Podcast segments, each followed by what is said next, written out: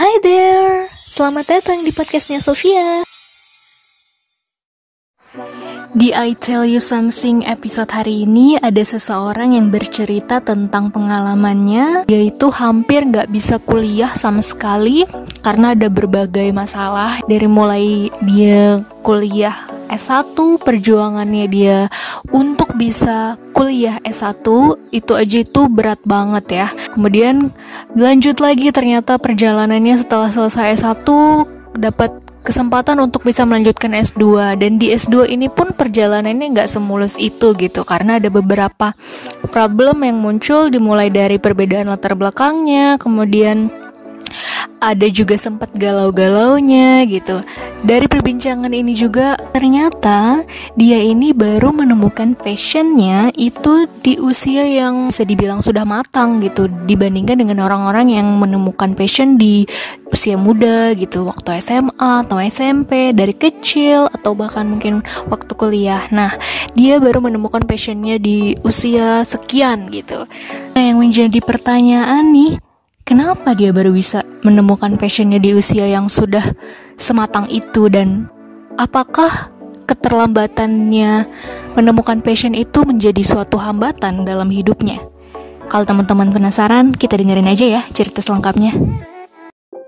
Sebelum kita mulai, aku mau ingetin teman-teman buat follow Instagram @bardinsofia @b-a-r-d-e-e-n-s-o-p-h-i-a karena aku bakal share episode-episode terbaru dari I Tell You Something di sana. Dan buat teman-teman yang punya teman yang mau sharing atau ada yang mau berbagi pengalaman dengan aku, boleh banget DM ke Instagram aku ya. I tell you something. Ini kan Teteh dulu latar belakang S1-nya kan fisika kan, science murni. Kenapa Teteh kepikiran ambil S2-nya itu teknik? Teknik lingkungan lagi malah. Itu kan aku fisika instrumen ya lebih ke kayak listrik gitu kan ambil penelitian akhirnya itu tentang air.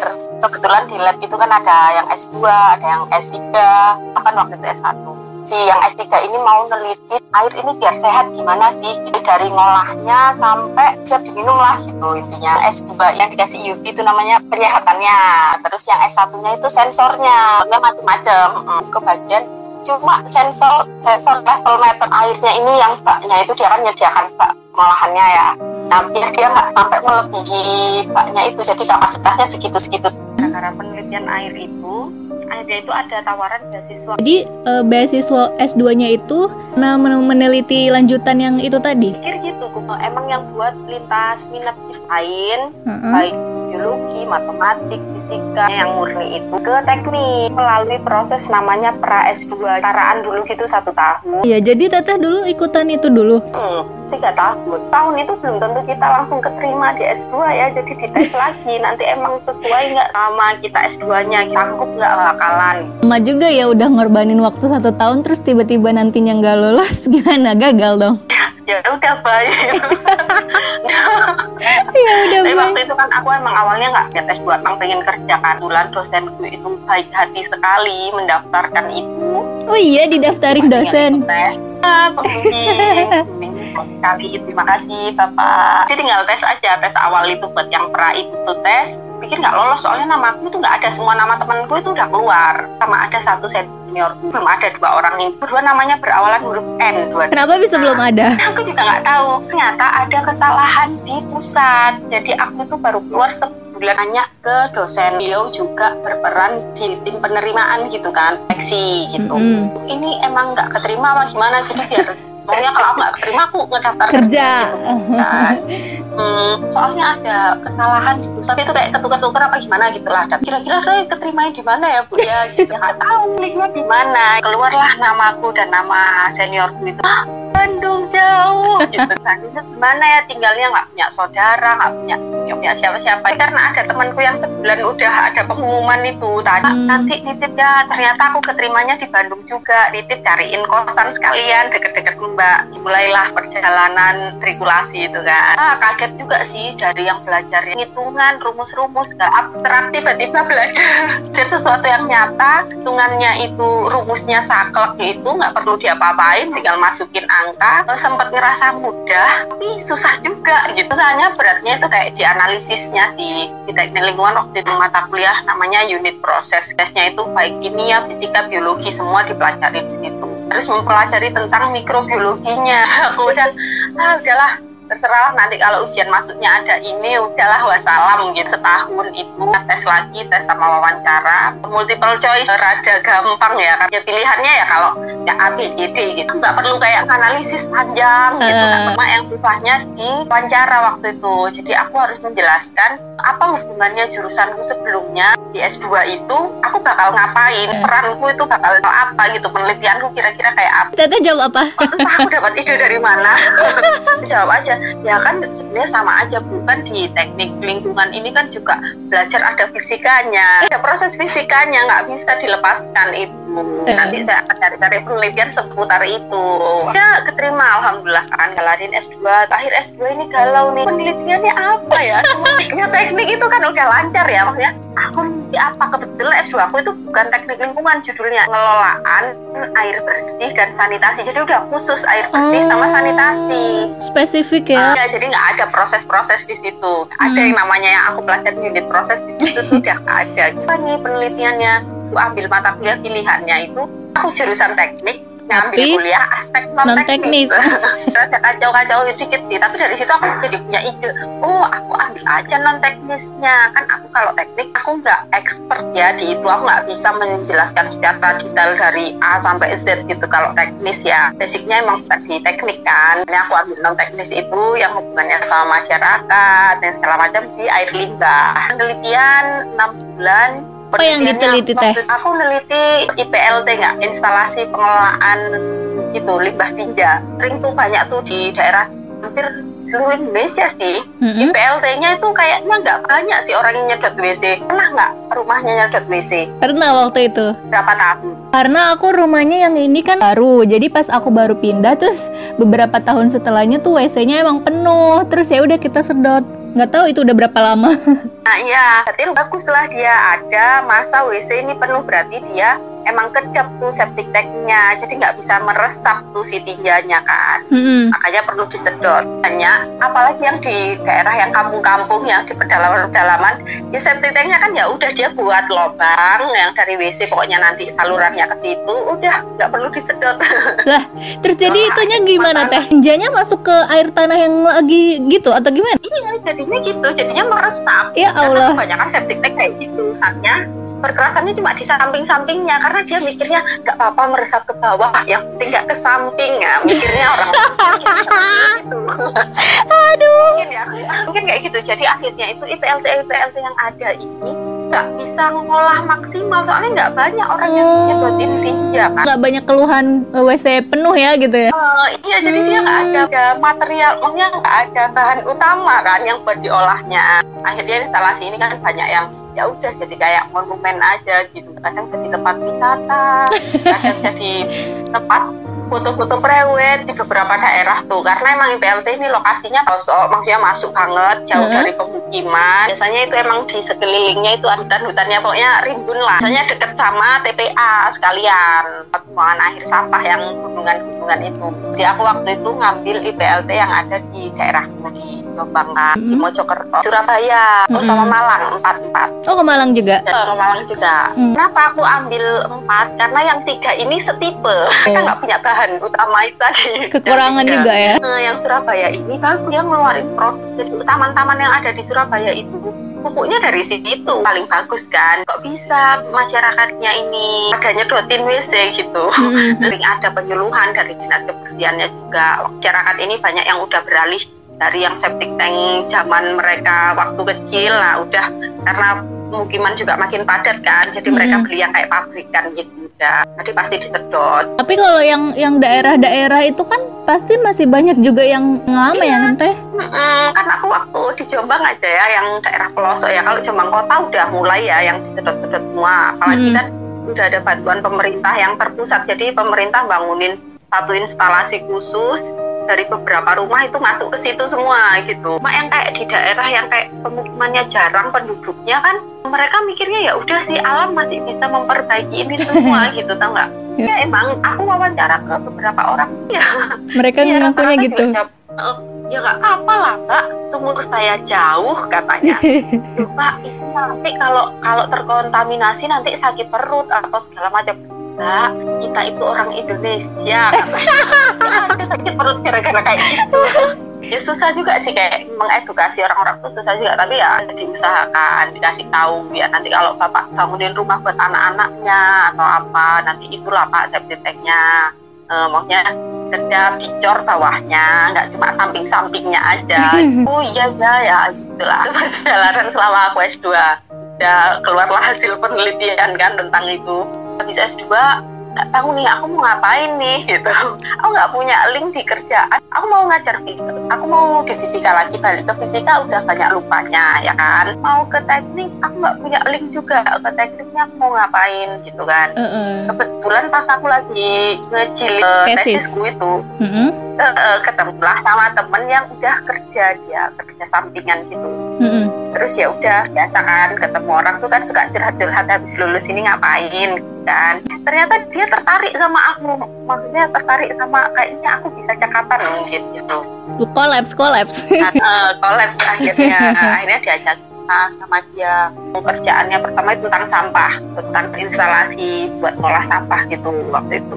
Hmm, di mana tuh teh? Di Bekasi ya. Instalasinya itu ada di Lombok di Bekasi sama pokoknya ada tiga daerah kok lupa tapi aku mana aja itu sampah terus sejak dari situ eh aku dapat kerjaan terus tuh di situ hmm. jadi kayak konsultan freelance gitu proyekan terus ya sampah terus uh, di sampah terus sampai aku mau nikah kerjaannya pokoknya sampah aja sampah terus. Kan aku di air limbah. Oh iya ya. Penelitiannya sampai mau nikah tuh bersampah terus gitu. Dekat mau nikah itu udah mulailah ada yang lain. Bulan suamiku itu kan juga di konsultan lingkungan. Yalah nanti collab lah sama suami kalau habis nikah. Kita sampai sekarang ya tetap di konsultan lingkungan, tapi emang sengaja ngambil lens aja. Kerjanya paling dikontrak kayak sebulan dua bulan sama PTA, itu dikontrak lagi sama orang lain. Konsultan lingkungan itu biasanya job desknya ngapain sih teh? itu macam-macam. Teteh gimana? Kalau dulu sebelum yang sebelum aku nikah mm-hmm. itu konsultannya lebih perencanaan sampah-sampah itu ya. Mm-hmm. Jadi itu merencanakan kayak satu kabupaten mau bikin TPA, mau bikin TPS yang dilengkapi fasilitas-fasilitas pengolahan namanya TPSD. Rencanakan luasannya minimalnya berapa alat-alatnya harus ada apa aja terus ngambil iritasinya sehari berapa kali jam berapa aja hmm, jadi semua aspeknya ya tete yang ngurusin lah gitu ya jadi terima jadi si pemberi kerjanya. Nggak bisa kalau di daerah sini nggak bisa. Kayak gitu memang kerjanya dimulainya 8 pagi. Nggak bisa lebih pagi dari itu. Ya nanti disesuaikan lagi pak. Kira-kira jam berapa? Nanti kita survei dulu. Di daerah mereka lalu lintasnya sepinya jam-jam berapa? Nah di situ aja lewatnya. Kayak relatif jalannya mau lewat mana aja. Kayak TPA-nya ini habis masukin sampah harus di material apa mau tanah uruk atau mau ada geotekstil atau apa terserah ada beberapa alternatif gitu mereka mampunya di biaya berapa nih hmm. nanti sampai ngitung biaya BBM-nya itu sampai dihitung kebutuhannya. Baik. Karena apa? Karena nanti anggaran dari pemerintahnya mereka dapatnya berapa? Biayanya kan 100% nih. Itu pemerintah cuma 50%. 50 persennya dari mana gitu kan? Dari masyarakat. Mau nggak mau gitu dalam bentuk retribusi sampah. Terus kalau proyek-proyek yang sekarang-sekarang ini biasanya kemarin apa aja teh? Dua tahun inilah ya itu hmm? uh, dokumen lingkungan. Belum kita membangun sesuatu dan kapasitas tertentu harus memperoleh izin kelayakan teknis. Nah, kalau nggak layak nggak bisa kan. Hmm. layak lingkungan. Jadi jangan sampai kita bangun eh malah mencemari lingkungan. Hmm. Uh, lingkungan kita gitu kan. Nah ini tuh bisa sejalan ngerjainnya, mang teknis dan lingkungan bareng boleh. Teknis dulu baru lingkungan boleh. Mau lingkungan dulu baru teknis boleh. Hmm. Itu kalau belum dibangun. Hmm. Tapi kan banyak juga yang udah dibangun, mereka nggak punya nih izin lingkungannya, kelayakan lingkungannya nggak pernah dinilai, nggak pernah diperhitungkan karena waktu itu dia bangun ah lingkungannya masih kosong lagi di daerah-daerah yang masih penduduknya kan ah ya udah bangun-bangun aja kan nggak mengganggu gitu. Bangun ya baru kita nilai. Jadi dari yang bangunan ini kira-kira dia apa aja sih imbasnya ke lingkungan analisa sama kita kegiatan ini kegiatannya apa aja? Kegiatan ini kira-kira menghasilkan dampak apa aja? Di list-list semua dampaknya. Apa besarnya dampaknya ini? Gitu. Berapa besarnya pencemaran terhadap lingkungannya? Kalau air status mutu airnya tercemar berat ringan sedang atau nggak tercemar sama sekali. Uh, tahun kemarin tuh lebih ke sakit, puskesmas, sama pariwisata. Jadi teteh keliling-keliling lah ya? Kebetulan memang kerjaannya di Sumatera, Sumatera di Riau-Riau aja ya sekitar sini aja nggak yang sampai jauh. Oh, masih di sekitaran Riau dan ya. Nah, setelah aku memberitahukan pengalamanku, nah, makanya buat semua orang yang ngedengar cerita usah bingung, nggak usah galau. Kalau kalian masih kuliah, kerja bukan di bidang kalian, nah, banyak yang seperti itu, jadi nggak usah galau. Hmm, yang dari fisika akhirnya dia jadi bisnis analis harus tetap belajar sih di mana pun. Uh, walaupun tuh di kerjaan nggak cuma kita belajar nggak cuma di waktu kuliah. Kuliah ya udah kita perlu tahu ilmunya kita perlu link-link orang-orang waktu kuliah itu jangan sampai lost kontak jaga hubungan baik baik sama senior sama junior sama teman sejawat semuanya dijaga hubungannya. Karena kita nggak tahu kapan nih kita butuh bantuan mereka. Pas kerjaan ini teh yang kemarin-kemarin proyek-proyekan itu kan teteh udah di Riau. Itu biasa dapat jobnya dari mana pertamanya Nah kebetulan karena kamiku waktu waktu dulu masih calon suami dia kan emang udah di konsultan lingkungan oh, kan. iya iya iya iya.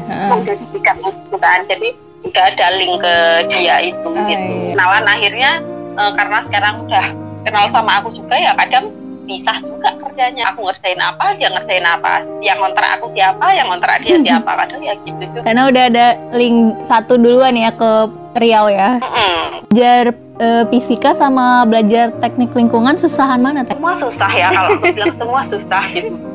Semua susah. Ya nggak tahu mungkin aku baru menyadari passionku di usia yang udah terlambat kalau kata orang sekarang mungkin ya.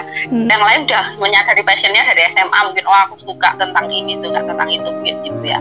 Kalau aku karena waktu pra itu aku menemukan kayak aku suka deh belajar ini gitu. Aku suka aku menemukan kayak aku bahagia gitu belajar kayak gini. Dengan sama banyak orang kerjaanku sekarang kan orangnya ganti-ganti. Hmm. bisa dari bidang kesehatan ya kan kalau aku ngerjain dokumen lingkungan rumah sakit otomatis aku tuh belajar semua tentang rumah sakit kan. Peraturan-peraturannya kegiatan-kegiatan rumah sakit tuh apa aja di rumah sakit tuh apa aja. Ya wisata juga aku harus belajar semua tentang pariwisata. Mana nih mereka mau ngembangin sampai apa nih? Kayak kita kan ngomongin pariwisata rumah sakit udang pabrik belajar terus gitu. Kenapa teteh pas S1 milih fisika pas aku SMA saya aku suka matematika aku bukan suka fisika. Sering disuruh ikut lomba-lomba matematika gitu kan waktu SMA aku ah kayaknya aku nanti mau di matematika aja deh kuliahnya. Keluarga aku bukan keluarga yang bilang mampu ya buat menyekolahkan anaknya sampai kuliah. Nyari sebisa mungkin dapat beasiswa. Mm-hmm. kalau nggak dapat beasiswa ya udah nggak jadi kuliah. Itu aku lewat jalur yang oh itu SBM undangan aku hmm, undangan waktu itu mau ikut. Yang aku merasa nggak usah lah gitu. Pokoknya intinya mereka kayak yang salah kuliah gitu. Di sini juga nggak ada yang kuliah di di lingkungan lingkunganku nggak ada lah yang kuliah. Gitu. Hmm. SBM tuh aku ngerasa aku pengen pengen lah ngerasain tes kalau nggak lolos juga nggak apa-apa gitu. Udah hmm. nothing tulus gitu kan. Aku tes lah aku ambil apa ya enaknya. Kan itu sambil iseng. Nah, tapi kan aku suka matematika. Aku ambil matematika terus kan milih dua. Satunya hmm. mau matematika juga waktu itu. Tapi terus nggak tahu kenapa aku tiba-tiba nyontrengnya itu yang fisika entah kenapa aku juga nggak tahu dari mana aku cerai gitu eh keterima yang fisika kan yang matematika nggak oh. keterima gitu. tapi lebih bagus kampusnya bisa yang fisika di Surabaya daripada yang matematika gimana merasa ah ya udahlah emang kalau emang jodohku di sini masuk fisika ya pasti ada jalan buat ke sini. Itu tuh bingung biaya masuknya juga kampus, minta keringanan, maksudnya dicicil gitu biayanya. Ah, asal nanti nilai di atas tiga bisa dapat beasiswa. Waktu itu kan ada beasiswa yang kalau IP-nya tiga itu pasti dapat kan. Bikin surat keterangan terus di tes psikologi diwawancara sama psikolog kampus. Aku beneran mbak iya soalnya harus diyakinkan ini anak beneran nggak mampu atau pura-pura. Soalnya banyak yang pura-pura gitu oh. loh iya iya bener-bener. Iya sih zaman aku juga masih banyak teh yang kayak gitu. Ya perjalanan perjalanan panjang sih itu buat masuk kuliah itu aku ingatnya makanya pas saat sekarang tuh aku kerja mudah alhamdulillah mudah ya hmm. mudah terus ya ada ada terus tuh kayak bersyukur aja sih aku setelah perjuangan yang keras itu melewati yang itu aku ya rasanya kayak uh, kayaknya ah udahlah ini gitu udah nggak tahu lagi lah mau kayak mana kuliah ini gitu soalnya dulu juga kan penelitian juga butuh biaya kan penelitian Iya. akhir tugas akhir itu Hmm. jadi aku dulu ngelesin tuh kampusku itu dipandang orang anaknya orang-orang di Surabaya itu Hmm. eh, gitu aku nawatin aku aku dari kampus ini loh semester semester ini gitu ya aku anaknya dilesin kayak gitu ya itu tuh pada mau gitu. yang SMA SMA gitu teh SMA yang SMP bahkan yang SD aku ngelesin anak SD Mbak. ya karena mereka mungkin karena orang sana beberapa orang yang punya duit ya mungkin mikirnya ah kalau sejak dini dia udah dikenalin sama dunia kampus anak ini bakal tahu. Jadi anak-anak yang les tuh nggak sedikit juga yang nanya soal emang gimana sih kak kalau kuliah itu gitu emang di kuliah Oh. belajar apa aja kayak gitu. Kenalin dari Jadi ya awal emang- ya? Eh, jadi emang anaknya dikenalin dari awal tapi aslinya yang privat gitu jadi datang ke rumahnya gitu langsung. Eh, waktu itu enggak jadi mereka nyewa ruangan timbel. Sekaya itu aku juga nggak tahu ngapain mereka nyewa ruangan timbel ke rumahnya juga nggak masalah kan? Heeh. ya, mungkin biar suasananya lebih kondusif. Ya mungkin, mungkin kalau di rumah ngerasa nyaman sambil tiduran mungkin gitu kali iya. Jadi ya udah hidup pokoknya pak. Waktu S1 itu emang aku di kampus perjuangan dan aku hidup dengan penuh perjuangan waktu itu. Tapi pas teteh terima di kampus yang S1 itu orang tua gimana? Eh, ngedukung atau nggak usah aja lah gitu? Bagi dua kubu nih ayahku dan kubu. jadi yang ayahku bilang ah nggak usah lah berat nanti nanti kosnya berapa gitu. Kan hmm. kan nggak kamu mau tinggal di mana kan pasti kos kan makannya berapa. Tapi kan waktu aku S1 kan masih murah ya makan. Paling cuma butuh berapa ratus ribu sih nggak kayak sekarang. Sekarang dikasih uang 500 juga kurang. Jadi yang ibuku itu oh, iya iya aja lah gitu. Mendukung tapi ya? gimana ya biayanya? Eh, tapi Mm-mm. gimana biayanya pokoknya aku akan berusaha gitu. Kalau aku nggak bisa dapat keringanan biaya oke aku nggak kuliah. Nah akhirnya jadi berhasil aku tuh oh berhasil. Aku tuh bolak balik Surabaya tiap hari tahu waktu itu. Surabaya Jombang? kan? Oh tiap hari naik motor. Demi dapat bantuan dari kampus. Tapi kampusnya ya bagus sih. Ya menyediakan jadi ada mahasiswa yang udah semester semester atas tuh mereka ada buka posko gitu buat bantuan tanya-tanya bantuin sama kakak-kakak yang di depan itu buat nanti kamu ke sini ya deh kamu bikin ini kamu bikin itu siapin ini siapin itu kayak itu teteh eh, beasiswa S1 eh, dari awal sampai lulus itu full ditanggung Iya, full udah nutup SPP waktu itu kan. Heeh. Nutup SPP nih, SPP dulu.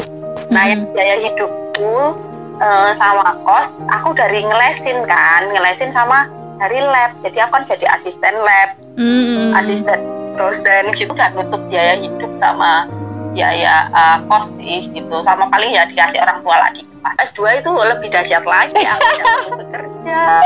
fully funded ya S2 itu benar-benar S2 itu benar-benar masa-masa kejayaan yang eh, udah lupa masa pernikahan gue satu gitu tau gak? Eh, Jadi S2 itu eh, beasiswanya itu benar-benar nanggung biaya hidup, biaya kuliahnya juga semuanya ditanggung gitu. Ada kerjasamanya sama kampus, eh, kan? iya. Aku udah disekolahin sama pemerintah nih, terus Hmm. kontribusiku apa gitu tau gak? Konsultan lingkungan ini sebisa mungkin dokumen-dokumen yang aku bikin tuh sebisa mungkin bisa ditanggung nggak mau bikin dokumen yang kayak terlalu ba- bagus banget pengelolaannya tapi nggak bisa dilaksanakan sama orangnya kayak yang penting bisa diaplikasiin lah ya. Gitu. iya ya jangan sampai lah aku bikin dokumen akhirnya dokumennya cuma di pajangan aja. Dokumen impian.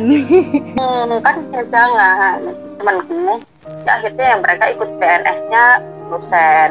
Kalaupun enggak mereka mendaftar kerja di kampus-kampus swasta. Ternyata nggak pernah kepikiran yang pengen jadi dosen Hmm, sempet kepikiran tapi kadang aku takut juga gitu jadi dosen tuh kenapa? Takut aku takut aku belum belum expert gitu. Maksudnya ilmuku belum sedalam itu buat ngajarin mereka gitu Tapi kan nanti bakal belajar belajar lagi kalau dosen juga. Makanya paling kalau cuma kayak isi materi atau apa itu masih bisa lah. Jadi makanya aku sekarang tuh lebih ke konsultannya itu kan selain bikinin dokumen kadang tuh ada yang kayak daerah yang dinasnya itu minta ini kita nggak punya biaya nih buat buat bayar konsultan nyusun dokumen Hmm. kan?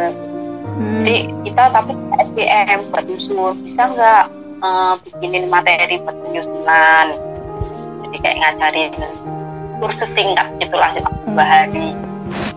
Sekalian berbagi ilmu ya. Uh, paling ya kayak gitu. Ya itu pengabdian teteh lah ya Iya pengabdianku ya aku anggap gitulah ya. ya entahlah orang lain mau nganggap apa ya. orang lain mau nganggap apa terserah. Nanti aku nganggapnya gitu. Soalnya kan kalau dosen kan ya kerjanya di ruangan, terus aktivitasnya jelas dari Senin sampai Jumat gitu kan. Ya kalau aku kan nggak jelas aktivitasnya. Nah, kalau kamu nggak menikmati apa yang kamu lakukan, akhirnya kamu jenuh, kamu stres, kamu ya udah akhirnya kalau udah stres pikirannya kacau tuh akhirnya sakit juga gitu. Bang teteh nggak pernah jenuh? gitu sih. Nggak sih sejauh ini alhamdulillah. Iya bagus lah. Bagus lah kalau gitu. Ya kan aku banyak aktivitasnya. Jadi aku sekarang bikin podcast kan. Eh? nah aku bikin blog. Oh iya. blog. Apa nama ya, blognya? aku di blog. Siapa tahu uh, yang dengerin mau baca nanti. Eh um, ini ini khusus buat uh, orang-orang yang mau masak aja sih sebenarnya vlognya. Jahat banget nih oh ya bukan sih. Emang aku sengaja nulis khusus tentang uh, menu-menu yang aku masak harian aja gitu. Jadi aku ngeluarin tiap satu minggu itu satu menu kayak gitu. Oh resep-resep gitu?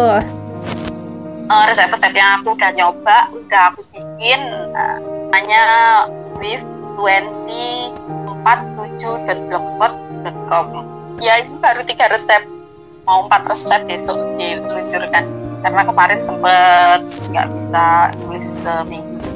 Kenapa Teteh akhirnya memutuskan bikin blog? Uh, karena kadang aku lupa aku udah bikin makanan nih udah hmm. enak kan, hmm.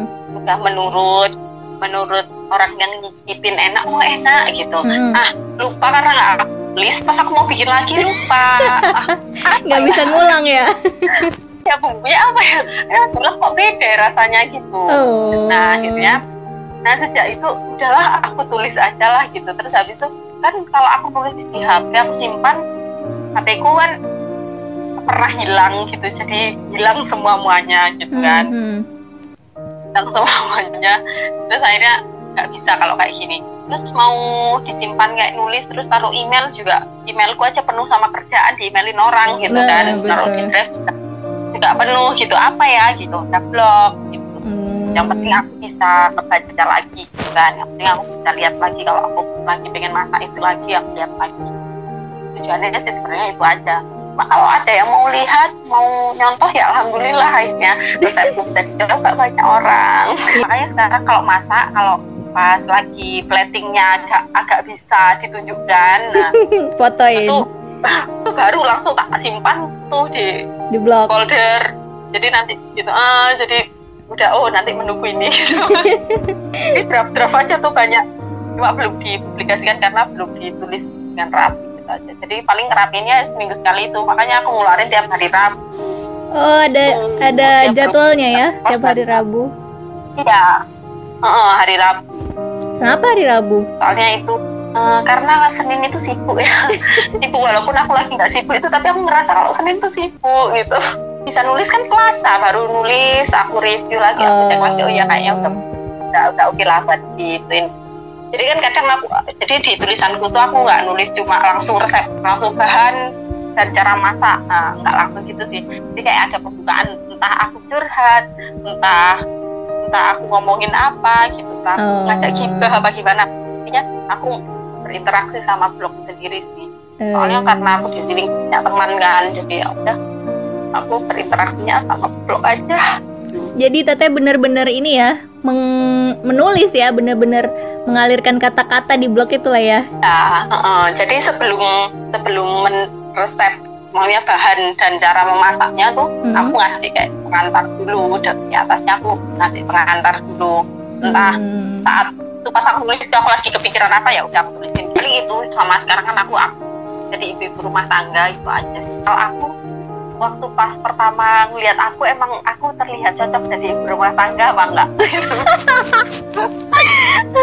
Dulu ya dulu waktu aku kenal ya emang sih dari dulu dia juga udah suka masak pas masih kuliah pas jadi anak kosan. Tapi dia tuh dulu tomboy gitu menurut aku dia boyish dia masih suka naik gunung waktu kuliahan juga kan. Yang S2 masih suka kan iya iya masih mas hmm, masih Sampai suka naik gunung. Mm-mm. Terus kadang-kadang tuh eh, pakai celana panjang, yang celana-celana yang kayak cowok-cowok gitu, yang celana yang apa namanya kayak yang yang ada kantongnya dua di lutut itu. yang kayak gitu. Terus aku nggak kebayang aja kalau di waktu yang sekarang. Tapi dulu memang sama sekarang pasti beda. Cuman dulu dia, hmm, menurut aku sih nggak kayak ibu-ibu lah kayak anak muda aja jiwanya jiwa muda dia. Bergaul sama kita juga kan sama anak-anak yang di bawah-bawahnya. Udah jauh kayaknya. Iya kelihatan seumuran ya waktu itu ya. Hmm. Kalau sekarang sekarang sama aja sih. Kalau kayak berpakaian masih sama nggak nggak ada beda. Cuma aktivitasnya aja yang enggak selain di situ acanya itu panasnya ekstrim menurutku. Iya. mager aja kalau mau keluar rumah terus mau ke tempat kayak yang wisata gitu tuh jauh. Yang kayak wisata alam tuh jauh. Ini aktivitas-aktivitas yang habis dulu itu yang nggak bisa dilakukan sekarang sih. Karena eh, kebetulan suamiku juga tipe yang petualang juga bukan. Ya lah. Akhirnya aku ya udah aku ini aja di dapur aja. Eksis di dapur. melanjutkan aktivitas masak ya? Nah, melanjut. Tapi kalau keluar sih masih sama aja. Apalagi kalau jadi kerjaanku tuh ada yang butuh nyebrang pakai kapal kelotok itu 4 jam. Nggak ada kerjaan yang kayak gitu. Kalau Oh, masuk ke kebun sawit tuh kan kayak gitu. Empat jam teh? Ya 4 jam. Ma- Eh, rasanya. Pegel mabuk. Ya. itu aku nggak mabuk sungai dulunya waktu suka naik gunung itu awalnya gimana sih teh? Aku sebenarnya dibilang suka. Nggak suka suka banget. Lumayan sering ya tapi. kebetulan kan, eh, lumayan eh, karena kebetulan aja teman-teman di circleku waktu itu tuh emang tipe yang petualang gitu kayak ayolah kita ke mana? Entah ke gunung entah ke pantai. Hari nggak tidur di kamar gitu kan nggak? Jadi Hmm. kita menikmati alam. Awalnya aku tuh campingnya di pantai pernah di gunung awalnya tuh. Waktu S1 tuh aku juga ke Malang gitu. Lima jam dari kota Malang tuh ada pantai-pantai belum tuh mau dia camping semalam langsung pulang. Padahal jauh ya Surabaya ke Malang tuh Jauh. setengah jam tiga jam Naik Eh, terus apa, dari kereta? Malang kotanya sampai ke pantai itu lima jam masih ada Ma- motoran bosan ke pantai gantilah kita ke gunung Jawa. Hmm, tapi itu berarti Sampai dari S1 ya? Nah, dari S1 waktu SMA tuh ke pantai tapi nggak nginep. Mana boleh nginep sama orang tua. Udah berapa gunung yang udah pernah didaki? Berapa ya? Gunungnya mah itu itu aja. Oh berapa tapi kali gitu. beberapa kali. Kayak ke Merbabu tuh aku tiga kali atau empat kali gitu. Oh. Pasti nggak bilang ngapain teh pasti gitu. Iya emang kenapa teh sampai berkali-kali ke tempat yang sama? Ya karena yang pertama karena aku belum pernah. Yang kedua rombongan rombongan dari kampung halaman. Oke. Yang ketiga rombongan dari eh, waktu S2 oke. Eh, yang keempat temennya ini ngajak ini ngajak ini ngajak ini terus ngajak aku lagi. Oh main ke situ lagi. Dapat mana ke Semeru tuh tiga kali. Terus ke Gede Pangrang tiga kali. Yang terakhir tuh cewek-cewek oh, Gede Pangrang bertiga doang cewek-cewek. Alhamdulillah mungkin karena kita tidak menggoda kali ya. Udah- udah sih aku niatnya naik gunung tuh eh, healing aja kayak udah bosan masyarakat udah kepingin ke gunung menikmati yang adem-adem dan pikiranku juga adem kayak Uri oh Allah masih Allah menciptakan hal ini semua masih bisa menikmati masih bisa melihat masih bisa nyamperin. Ya udah di jalan ya ketemu sama cowok-cowok banyak ya ketemu ya kenalan tapi alhamdulillahnya mereka ya aja. Tuh kalau lagi duduk tuh males berdiri lagi. Iya susah bangunnya teteh mau berkali-kali gitu maksudnya. Waktu kita naik tuh emang capek banget gitu. Tapi pas Waktu di atas ya? juga capek pas di atas tuh kayak seneng apa ya? Ih bagus kalau kita nggak nggak perjuangan kayak gini kita nggak bisa nemu kayak gini ya. Intinya gitu Nah, yang itu pertama. pelajarannya perjalanan itu kita kenal sama beberapa orang. Kita tahu sifat-sifat orang-orang yang sama sama kita mana yang Hmm. egois baik emang emang baik nggak cuma nggak cuma pas di bawah tapi pas di atas pas pas macam susah-susah baik. gitu ya Heeh, pas turun tuh kan gak capek udah kayak apa tapi begitu noleh ngeliat gunung itu kayaknya aku bakal ke sini lagi deh pasti kayak gitu yang paling parah tuh aku pernah ya pas di Merbabu itu yang naik ketiga kalau nggak salah Hmm. itu aku berempat dua cowok dua cewek cowok satu cewek ini eset akhirnya kakinya terluka. Aduh. nggak bisa bawa carrier kan? Aku tuh bawa carrier. Yang tingginya lebih dari kepalaku carrierku sendiri 60 liter. Hmm, Terus ya carriernya ampun. temanku yang jatuh tadi itu Hmm. 80 liter, kan 60 ke belakang 80. alhamdulillah kan? Ya. sampai bawah. Kalau nggak gitu kita nggak pulang. Temen teteh itu yang turunnya gimana? Bisa pelan-pelan? Kalau nggak bawa beban dia bisa kan? Dia pakai tongkat kan? Hmm, pelan-pelan iya, iya. tapi dia nggak bisa kalau bawa beban. Jalurnya treknya itu waktu itu karena habis hujan mungkin ya malamnya. Hmm, jadi kayak agak licin terus emang suram yang teman cewek ini dipapah sama teman cowok. Jadi daripada aku mapah mending bawa carrier. sama-sama cewek itu nggak kuat. Gitu. mending aku bawa carrier soalnya mapah tuh lebih berat bebannya takutnya nanti malah tergelincir berdua malah iya, iya. itu pengalaman paling wow nggak nggak akan terlupakan sih itu tapi pernah ada hal-hal aneh nggak sih teh? Aneh apa? Yang kayak mistis-mistis gitu? Oh, yang kayak gitu-gitu? Alhamdulillah nggak sih. Hewan yang kayak nggak lazim gitu iya. Kayak gimana teh? Hewannya tuh aneh aja gitu kayak kayak nunjukin jalan gitu tau gak? burung-burung aneh-aneh gitu tapi cantik-cantik gitu tapi menurutku sih selama kita nggak ada niatan yang aneh-aneh juga dan kita melakukan sesuai arahan maksudnya yang dilarang ya nggak kita langgar tahu ya kalau memang sama ada orang yang aku udah nggak melanggar apa-apa tapi diliatin juga ya aku nggak tahu itu. Tapi kalau menurut pengalamanku gitu ada paling susah treknya apa teh? Itu di Gunung Lawu itu jalan hujan badai aku berhenti hujannya reda ya kita berangkat selamat pulang selamat. Kalaupun terjadi hal-hal kayak, kayak gitu tuh aku nggak pernah mikir wah jangan-jangan ini ada ini nih ya oh ya udah emang cuacanya. Cuaca mencoba berpikir logis aja. Stay positif ya. Uh, jangan sampai kamu mikir-mikir yang negatif gak boleh. Orang kalian merasa belum menemukan passion gak usah khawatir. Hal ketemu sendiri gak ada kata terlambat. Mau ketemu di usia 24 mau ketemu di usia 20 mau ketemu di usia masih 17 tahun. Ada kata yang terlambat atau terlalu cepat menemukan passion itu nggak ada sih. Semua udah ada takdirnya masing-masing. Ya udah nggak usah khawatir. Uh, kalau saat ini kalian sedang benar-benar merasa terpuruk atau bawah banget nggak usah khawatir akan ada masanya kalian akan jaya gitu. Setiap orang punya pengalaman. Di setiap pengalaman ada pelajaran. Makasih banget nih buat yang udah mau berbagi pengalamannya. Dan makasih banget juga buat teman-teman yang udah ngedengerin podcast ini sampai selesai. Kalian boleh banget loh share podcast ini ke teman-teman kalian. Siapa tahu ada teman-teman yang butuh pencerahan dari mendengarkan podcast ini gitu. Dengerin terus episode-episode selanjutnya